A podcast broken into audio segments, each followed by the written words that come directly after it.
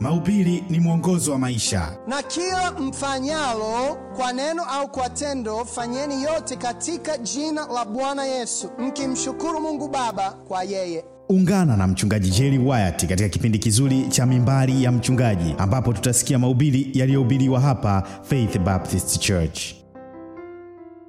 Mungu, tunakuja mbele zako ibada huu wa mchana. Mungu, tunakukimbilia wewe tena, tunahitaji msaada wako tena. Mungu, naomba ongoza ulimi wangu, ongoza maneno yangu na mawazo yangu. Mungu, wasaidie watu wako. Mungu, tunakuhitaji, tunahitaji kusikia kutoka kwako. Mungu, wiki hii uh, wengi wetu tutajaribiwa, tuta, tutafikiwa na maamuzi mbalimbali, na Mungu, tunahitaji msaada wako, tuwezeshe. Tunakupenda, tunaomba yote katika Yesu Kristo wetu, amen.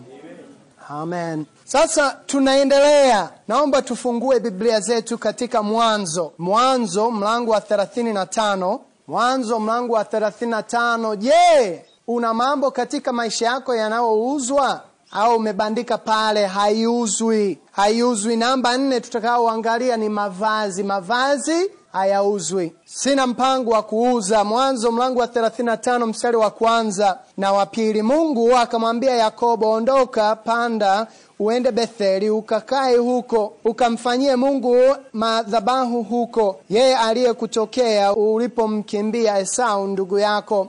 Tuangalie mbele, tunaelewa ya kwamba huyu ni Yakobo, ana, ana yuko na familia yake, na Mungu anamwambia uende pale ukatengeneze dhabahu ili uweze kuabudu pale ulipoukimbia kutoka uh, uso wa Esau mara ya kwanza. Unakumbuka alipoiba ile zao wa kwanza na ile baraka ile, na alikimbia. Esau alisema nitamua Yakobo, na um, hapa tunamwona anarudi pale. Mstari wa pili, Yakobo akawaambia watu wa nyumbani mwake na wote waliokuwa pamoja naye, ondoeni miungu migeni iliyo kwenu, mjisafishe kwanza. Aliwaambia jamani, yale miungu mliyoanza kuzitengeneza, labda ma, ma, mafinyango au miungu mingine ya dhahabu au ya shaba au nini, alisema tuondoe. Alafu angalia jambo la mwisho anayowaambia, mkabadili nguo zenu. Aliwaambia kubadilisha nguo zao. Walikuwa wameanza kuabudu miungu mingine, na kwa tendo hilo nao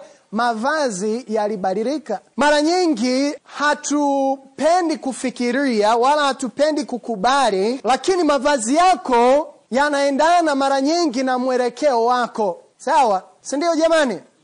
Mavazi yako yanaendana na mwelekeo wako, na hawa walikuwa wanaelekea miungu mingine. Akasema kwanza, achana na miungu; pili, badilisha nguo. Mavazi yale mnayovaa yasiyofaa, achana nayo. Tunamwona ni nani anaongea hapa? Ni Yakobo. Yako, ni nani? Ni baba anayeongea. Jamani, ningependa kutoa pointi moja hapa. Kina baba mpo? Kazi ipo kwako kusimama imara juu ya mavazi ndani ya familia yako, kwa mke wako, kwa binti zako, kwa vijana uh, yani wale waume pale nyumbani. Yaani baba, wewe na mama mnahitaji kuwa pamoja katika swala hili la mavazi, na labda sasa hivi kuna wengine, baadhi yenu hamtahitaji kuhangaika kwa miaka kadhaa. Mzee Mbosa, Ema, utahitaji kuhangaika naye kwa sasa hivi, ila siku itakuja. Mwalimu Abeli, labda kwa sasa hivi. Irene, bado kidogo, lakini siku itakuja. Ataenda pale Sabasaba na marafiki zake, atarudi na kitu ambayo utahitaji kusema, mwanangu, njio nakupenda. Sikiliza, hilo hilo halitafaa. Sikiliza, unamwelekeza kwa upendo, lakini tunahitaji kila baba anahitaji kujihoji. Je, unaongoza familia yako katika mavazi, sio katika hasira, bali kwa upendo? Hata huyu Ibrahim, jamani, tuondoe miungu, tuondoe mambo yale ambayo hayafai katika familia na, na mavazi yale tuyaondoe, tuyaondoe. Ningependa nikuulize wewe Mkristo, mavazi yako yakoje? Yakoje leo hii? Yakoje kule mitaani? Yakoje pale nyumbani? Mavazi yako kama kuna mavazi ambayo hayafai yaondoe mapema, yatupe, yachome. Kama kuna mavazi ambayo hayafai, hayatakiwi, yaondoe. Alafu yale mavazi yanayofaa, yale mavazi ya kujisitiri, useme mapema, sina mpango wa kuziuza, sina wazo la kuuza mavazi yale yanayofaa, sina mpango. Ningependa kuwahimiza nyinyi wanawake, wanawake mpo, usiuze kanga. Unaotumia kujifunika. Usiuze, usiuze gauni wala sketi wa kujisitiri. Sawa jamani? Useme hilo hilo haliuzwi sitauza mavazi yale yanayofaa. Maana dunia wanataka uuze uache mavazi yale upokee yale mapya yale ya kisasa tuseme sio kwamba huwezi kuvaa nguo za kisasa inayopendeza lakini yanayositiri yanayositiri nyinyi wanawake wasichana vijana acha kuangalia mavazi ya dunia hii na kuwa na tamani kuwa navyo Ah, hilo sketi au au hiyo hizo suruali zinapendeza. Jamani, tunahitaji kupinga mavazi ya Timotheo wa kwanza. Hebu fungua Timotheo wa kwanza mlango wa pili mstari wa tisa. Vivyo hivyo wanawake na wajipambe kwa mavazi ya kujisitiri. Hebu fungua pale Timotheo wa kwanza mlango wa pili mstari wa tisa. Vivyo hivyo wanawake na wajipambe kwa mavazi ya kujisitiri pamoja na adabu nzuri na moyo wa kiasi, si kwa kusuka nywele wala dhahabu na lulu wala kwa nguo za thamani. Hapa tuna tumeshawahi kugusia mambo haya mengine kwamba Biblia si, si kwamba inasema hauwezi kupendeza, lakini yale ya moyoni ni muhimu, lakini pia kinazungumzia yale ya nje, mavazi ya kujisitiri. Jamani, yaani Biblia linasemaje? Ficha mwili wako na nguo, sawa? Ndio maana hapa kanisani tunahubiri juu ya kumnywesha mtoto bila kujisitiri. Kama unahitaji kumnywesha mtoto sawa, jisitiri, lakini ndio maana tunahubiria, kwa sababu Biblia inasemaje? Nguo ya kujisitiri, sio kwamba tunavaa ovyo ovyo au tunatenda ovyo ovyo. Jamani, tunavaa kwa njia inayompendeza Bwana. Jamani, tunapovaa ovyo, tunapovaa kwa kutojisitiri, tunatupa yale mazuri mbele ya nguruwe. Ningependa muone mstari Mathayo. Shika Biblia yako, Mathayo mlango wa saba. Mathayo mlango wa saba mstari wa sita. Saba sita. Msiwape mbwa kilicho kitakatifu wala msitupe lulu zenu mbele ya nguruwe. Sawa? Msitupe lulu zenu mbele ya nguruwe. Wasije wakazikanyaga chini ya miguu yao wakageuka na kuwararua. Jamani kitu cha thamani hautupi mbele ya nguruwe. Si ndio? Nani ana nguruwe hapa? Unafuga nguruwe nafikiri najua mzee mbosa kuna yote mwingine? Kashinde unafuga. Na james sawa. Jamani nyenye msinge labda uka- ukapigiwa simu ukaangalia simu ukapokea simu ukaongea afu baadaye ukampa nguruwe yako ukamwekee pale ndani. Utafanya hivyo kitu kama hicho? Bwana hebu kachezee simu yangu kidogo bwana. Kama uta, utafurahia. Umwekee nguruwe. Kwa nini kitu kile simu ni kina thamani si ndio? Hauweki mbele ya nguruwe wala hautupi mbele ya mbwa. Sawa mbwa anaharibu kitu. Nguruwe anachafua na kurarua kitu si ndio? Na vile vile mwanamke yule anayevaa ovyo na kutembea kanisani kutembea mitaani analitupa kile kitakatifu cha mwili wake mbele ya nguruwe. Maana kuna wanaume wengine ambao hawajui kuliendesha macho yao hawajui ku, kuangalia na unatupa yale mazuri mbele ya nguruwe. Baba usimkubali binti wako atupe yale matakatifu mbele ya nguruwe. Sawa? Maana kuna vijana wengine si steven? Kubali bwana. Wao unawafahamu. Nguruwe yaani mwanamke anayevaa kwa njia isiyositiri anatupa yale ma... si mwanamke ni yani aliyopewa na bwana ni takatifu? Mwili wake. Mwili wake ni kwa ajili ya nani? Mume wake. Au yule mume wake wa sasa au yule ambaye kama ni kijana hajaolewa ni yule anayetarajia anayemtarajia kwa hiyo jamani wanawake mavazi useme siko tayari kuuza mavazi yangu. Mi nabaki pale pale. Hata wakiniita mi bibi wakati mi kijana hata wakinipa ah, we enzi za zamani bado unatumia kanga? We enzi za zamani ah, bado yani suruali ina maana uvae. Jamani tunahitaji kusimama imara na kusema mavazi yangu siyauzi mavazi yangu siyauzi. Ili nionekane wa kisasa zaidi upande wa wanaume upande wa wanawake. Sitavutiwa na mavazi ya dunia hii. Vijana hasa vijana wanaume tusikimbilie mavazi ya kihuni. Sawa? Kuna tofauti. Mavazi ya kawaida na mavazi ya kihuni na, na uvaaji wa, kihu, wa kihuni. Si ndio? Tunaelewa. Hata wiki hii nili, nilikuwa namwalika kijana mmoja alikuwa na rafiki yake yuko hapa ni msichana nikawa nawaalika akaniuliza kwa hiyo nikija kanisani lazima nivae ya kike? Alikuwa amevaa kama sijui ungeitaje si bukta si, yani sijui unaitaje zile. Kwa nani su, kama suruali fupi hivi. Sio pants. Nini? Pedo. Eh, hata kiingereza mmeiba ile inaitwa pedo pushers kwa hiyo kumbe kwa hiyo nikija kanisa lazima nivae ya kike. Kamwambia ingekuwa vizuri kwani upendi we, we msichana upendi kuvaa ya kike? Ah na mi mbona ninayo masketi? Ila nataka niulize tu. Jamani dunia hili wana, wanatuuzia mambo na sisi tunauza yale ya zamani tunapokea yale mapya. Imani tunahitaji wanawake tunahitaji wasichana watakaosema yale nilionayo siyauzi hayauzwi. Siuzi siuzi sketi zangu siuzi ma, nani makanga. Siuzi. Nitaendelea kumpendeza bwana. Nitaendelea kuvaa kwa njia inayositiri. Jamani tunahitaji kusema siuzi. Namba tano huduma yangu haliuzwi. Huduma yangu haliuzwi. Yaani mungu amempa kila mmoja hapa huduma ya kufanya. Kama unafanya kama haufanyi ni juu yako lakini ana kazi kwa ajili yako. Sawa? Kila mmoja hapa ndani ana kazi kwa ajili yako na mara nyingi maamuzi yetu kama tulivyogusia asubuhi yanaendana na pesa yanaendana na, na matumizi ya pesa. Sisi tunahitaji kusema huduma yangu nayomtumikia bwana sitaliuza sitaliuza. Na namfikiria mtu mmoja anayefanya huduma hapa ndani ya kanisa na wengi mnafanya huduma naweza nikawazungumzia wengi. Lakini nikifikiria huduma hili hapa hapati chochote hapati pesa hapati faida na anaendelea kwa uaminifu. Jamani jiulize ile huduma yangu je ni ningekuwa tayari kuliacha? Kama kungetokea lolote niko tayari kuliuza tu kuliacha pembeni. Au niko tayari kwa vyovyote ku, kuendelea na njia ile kuendelea kumtumikia bwana.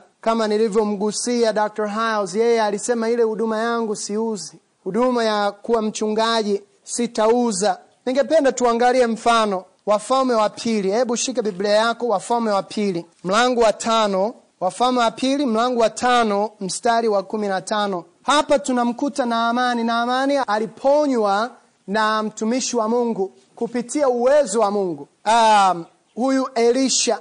Mungu alimtumia elisha na aliweza kumponya. Hebu tusome mstari wa kumi na tano.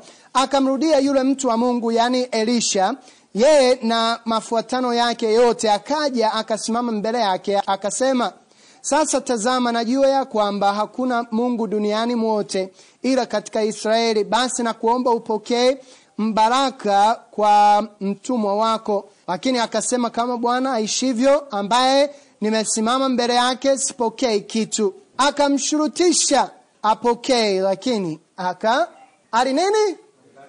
Alikataa. Kwa nini huyu elisha alikataa zawadi kutoka naamani naamini kuna sababu mbalimbali lakini sababu moja kubwa ni kwamba alisema yani alikuwa anasema hii huduma yangu siliuzi. Sawa. Sifanyi kwa sababu ya pesa. Sawa. Si kwamba mungu alimtumia elisha kumponya huyu kwa sababu ya pesa zake. Sawa.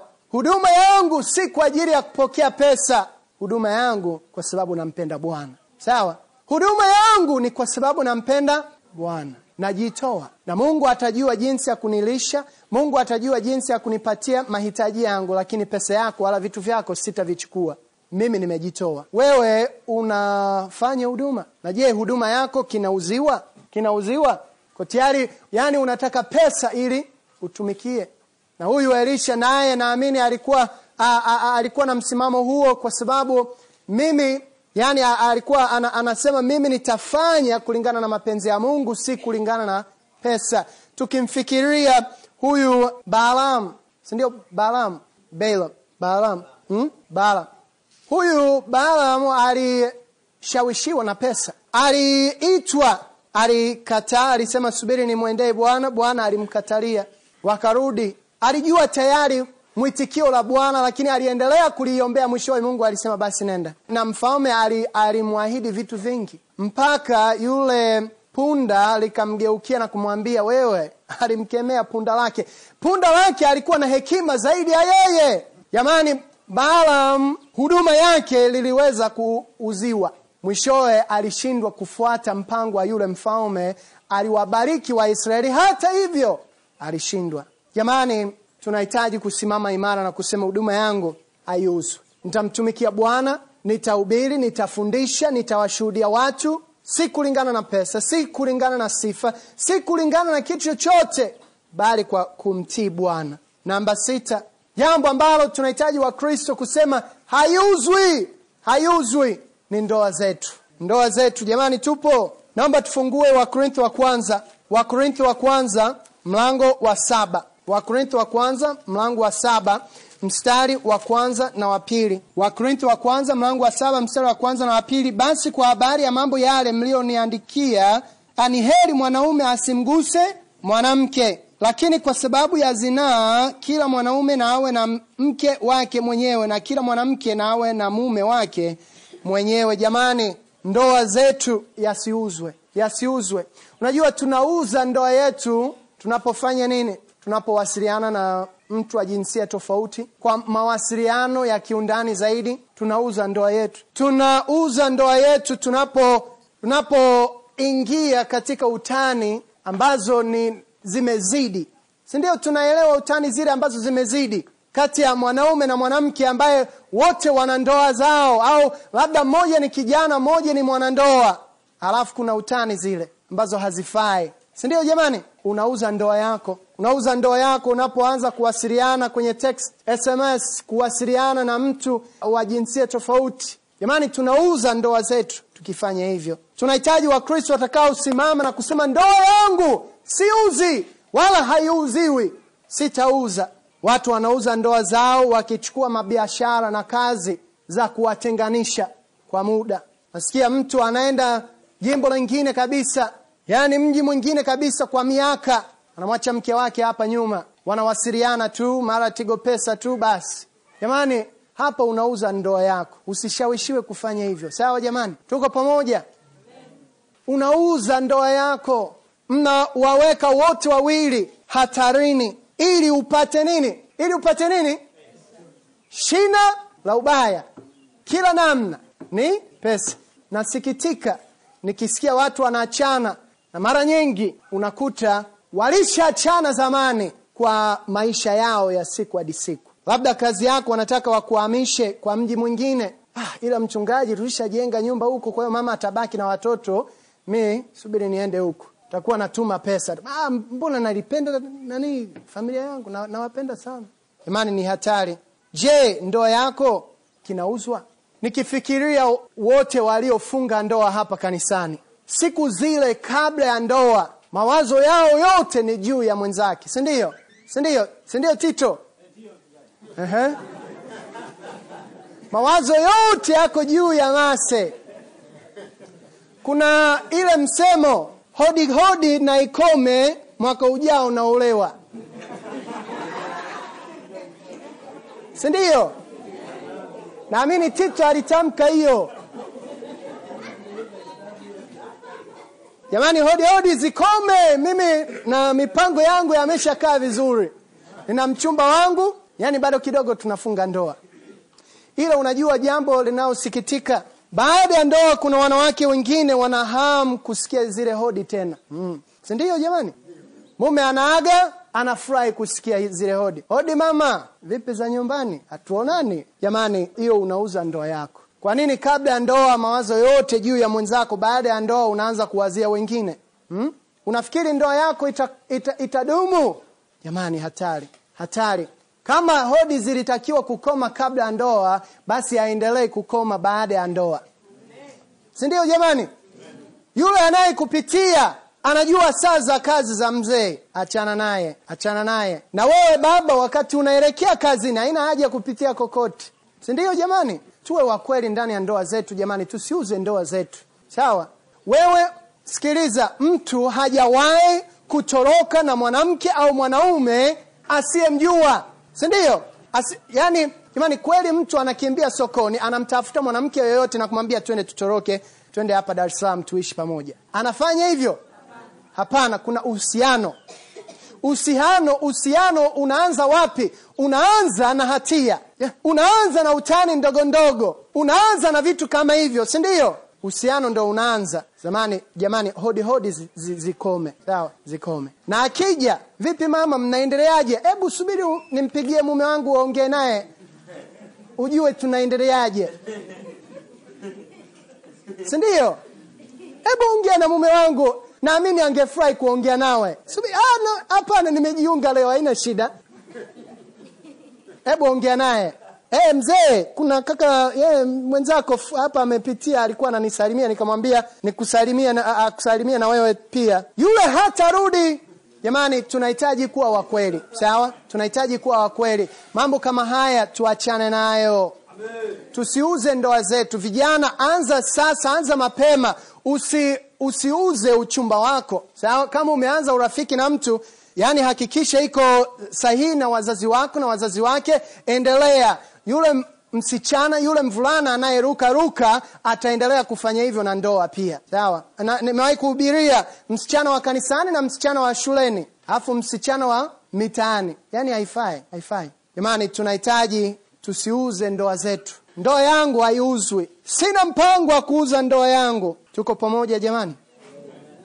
Wanandoa mpo? Namba saba watoto wangu hawauzwi. Sina mpango wa kuuza mtoto wangu. Unasema mchungaji kivipi? Mbona hatuna utumwa hapa hapa tanzania? Wafalme wa pili mlango wa kumi na saba. Shika biblia yako. Wafalme wa pili mlango wa kumi na saba.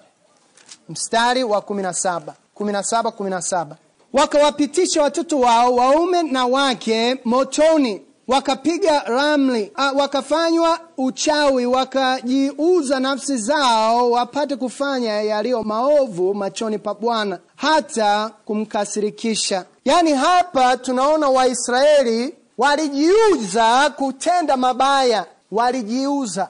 Hawakusimama imara na kusema hatuuzwi wala watoto hawauzwi. Waliwaua waliwapitisha katika moto kwa ajili ya miungu yao badala ya kumwabudu mungu wa kweli. Imani tunahitaji wakristo watakaosimama na kusema watoto wangu hawauzwi.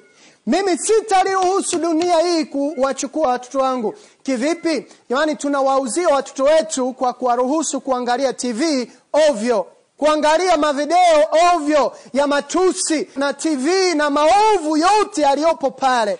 Tunawauza. Yaani dunia linasema hebu mweke mtoto wako mbele ya boksi hili la tv ili sisi tuweze kumfundisha tumfanyie tunavyotaji sisi. Na wanamjenga wewe mtoto wako kulingana na mapenzi yake dunia. Jamani tunahitaji kusema watoto wangu hawauzwi. Sina mpango wa kumuuza mtoto wangu kwa dunia hii. Sitawaruhusu kuangalia tv ovyo sitawaruhusu kusikiliza muziki ya, ya redio ovyo.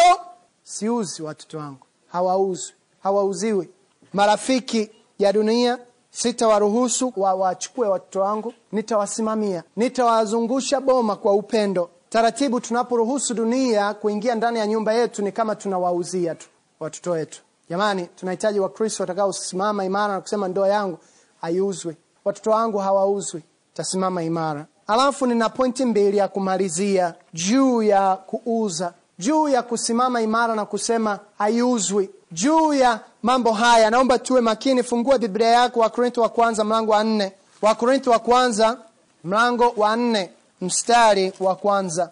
Wakorintho wa kwanza mlango wa nne mstari wa kwanza. Pointi ya kwanza kila tulicho nacho limetoka kwa bwana. Tumeshawahi kuangalia kanuni hili lakini ninasema hilo kwa sababu mbona unajaribu kuuza kitu ambacho hata si ya kwako? Ni sawasawa na tuseme tito akiazima simu. Mchungaji naomba, ni, ni, naomba simu mara moja nimpigie mke wangu. Anachukua simu mi nageuka naendelea na shughuli mara anatoweka. Ah, yule kaenda wapi? Kesho namtafuta naangaika namuuliza vipi simu yangu? Ah, mchungaji ile nimeuza. Mimi ningemwangalia kivipi? Ningekubali? Hapana ningempiga buti ningemshika shingoni ningemwambia nitakufunga wewe na mke wako na watoto wako mpaka utakapotoa pesa ya kununua simu. Hapana lakini hebu fikiria yale ambayo tumeangalia nimewashauri tusiuze hata si wa kwako. Hata hivyo bwana amekupa. Yule mke wako yule mke wako amekupa nani? Bwana si ndio? Amekupa bwana. Wale watoto amekupa. Ili kanisa amekupa nani? Neno la mungu amekupa nani jamani bwana kwa nini tunafikiri tunaweza kuuza na tunajaribu kuuza? Hapana jamani. Sisi tumepewa. Wakorintho wa kwanza mlango wa nne mstari wa, wa, wa kwanza na wa pili biblia inasema mtu na atuhesabu hivi kuwa tu watumishi wa kristo na mawakili wa siri za mungu. Mawakili yani ni mtu wa namna gani au watu wa namna gani? Ni watu ambao wamepewa kitu si ya kwao.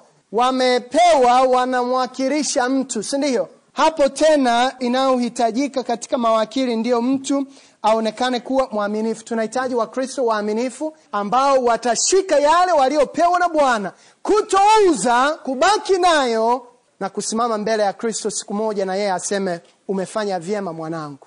Wakristo wengi wanapewa vitu na bwana. Wanatakiwa wawe mawakili. Wanatakiwa wawe waaminifu lakini wanauza. Wanaliuza kanisa lao wanauza ndoa zao wanauza wat, wanawauza watoto wao. Jamani tumepewa vitu vingi tusiuze. Maana tumenunuliwa sisi tu- tumeshanunuliwa. Wakorintho wa kwanza mlango wa sita mstari wa kumi na tisa na ishirini au hamjui ya kuwa mwili wenu ni hekalo la roho mtakatifu aliye ndani yenu mliyepewa na mungu mmepewa na nani? Na mungu. Wala nyinyi si mali yenu wenyewe maana mlinunuliwa kwa thamani sasa basi mtukuzeni mungu katika miili yenu. Mlinunuliwa na thamani jamani. Thamani thamani gani? Kuna kitu gani? Ni damu ya yesu kristo. Um, mpate kuulisha kanisa lake la mungu alilolinunua kwa damu yake mwenyewe. Hiyo ndio kitu chenye thamani kiliyotununua sisi. Kwa hiyo hebu niambie kitu iliyo na thamani kuliko damu ya yesu kristo. Kuna kitu gani iliyo na thamani kuliko damu ya yesu kristo. Hakuna. Kwa hiyo yale yote pamoja na wokovu pamoja na kanisa lake pamoja na, na ndoa na watoto na mambo yote aliyotupa huna haki ya kuuza. Huna haki ya kuliacha. Alikupa mwe mawakili. Yaani mshike muhifadhi uendelee nayo uzidi kumtumikia. Kwa nini? Alikununua kwa damu yake thamani kubwa. Wewe unataka utoroke na mwanaume mwingine wakati ile ndoa alikupa bwana jamani ile yule mwanaume mwingine yule mwanamke mwingine ana thamani kuliko damu ya yesu kristo? Hapana. Jamani sisi si wa kwetu tena. Wewe ukisha mwamini yesu kristo umenunuliwa kwa thamani ya damu ya yesu. Usifikiri ya kwamba unaweza kuendesha maisha yako kama unavyotaka kama unavyojisikia tu. Jamani tumenunuliwa na thamani na yesu kristo damu yake. Na tumtumikie tumtukuze kama biblia inavyosema. Kwa hilo jamani tunapotaka kuuza kitu jamani tunahitaji kusema hatuuzi. Mimi nina thamani mbele za mungu wangu. Maana alininunua kwa damu yake. Una thamani mkristo una thamani. Alafu jambo la pili unapouza badala ya kusema haiuzwi badala ya kulipinga kumpinga ahabu na kusimama imara kama nabothi badala ya kufanya hivyo utajuta utajuta. Naomba tufungue ningependa kila mmoja aone waebrania. Shika biblia kama una biblia shika biblia yako waebrania mlango wa kumi na mbili mstari wa kumi na sita. Waebrania mlango wa kumi na mbili mstari wa kumi na sita. Asiwepo mwasherati wala asiyemcha mungu kama esau aliyeuza urithi wake wa mzaliwa wa kwanza kwa ajili ya chakula kimoja. Yeye alikuwa na kitu cha thamani si ndio uzaliwa wa kwanza urithi ule ulikuwa uh, urithi mzuri kabisa lakini alikidharau. Maana mwajua ya kuwa hata alipotaka baadaye kuurithi baraka kumbuka baadaye alisema oh naitaka tena. Aliuza lakini alitaka tena. Alikataliwa. Maana hakuona nafasi ya kutubu. Ijapokuwa alitafuta sana kwa njia gani alilitafuta? Kwa machozi. Kwa nini? Kwa njia gani?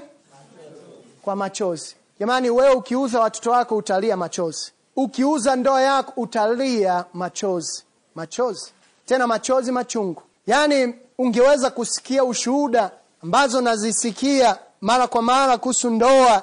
Mchungaji ikawa hivi na hivi. Mara mke wangu kaanza kuonana na mwingine mpaka sasa tumeachana sijaonana naye. Mchungaji imekuwa hivi na hivi na watoto wangu utajuta. Tumeangalia vitu saba hapa ambao nimesema sisi wa kristo tunahitaji kusimama na kusema haiuzwi. Siuzi na dakika ile utakapokubali kuuza utajuta. Utakuwa kama isao aliyetafuta urithi ule kwa machozi. Lakini e, kumbuka kumbuka alipomwendea baba yake alilia sana. Alisema baba hata huna hata baraka mmoja hata mmoja alilia sana. Alijaa uchungu. Alisema uhakika huyu yakobo atakufa. Alikuwa na uchungu alilia sana.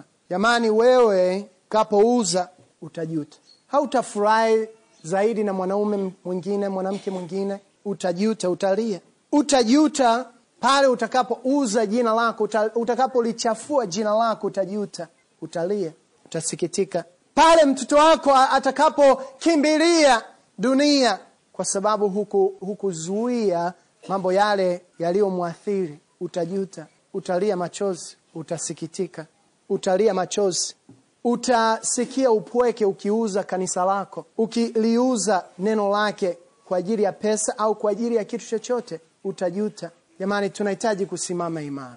Tunahitaji kutafuta brashi na rangi na kuanza katika maisha yetu. Siuzi. Sitauza neno, langu, neno la mungu. Sitauza kanisa langu. Sitauza ndoa yangu sitawauza watoto wangu. Sitauza naomba tufumbe macho tuinamishe vichwa vyetu. Tufumbe macho.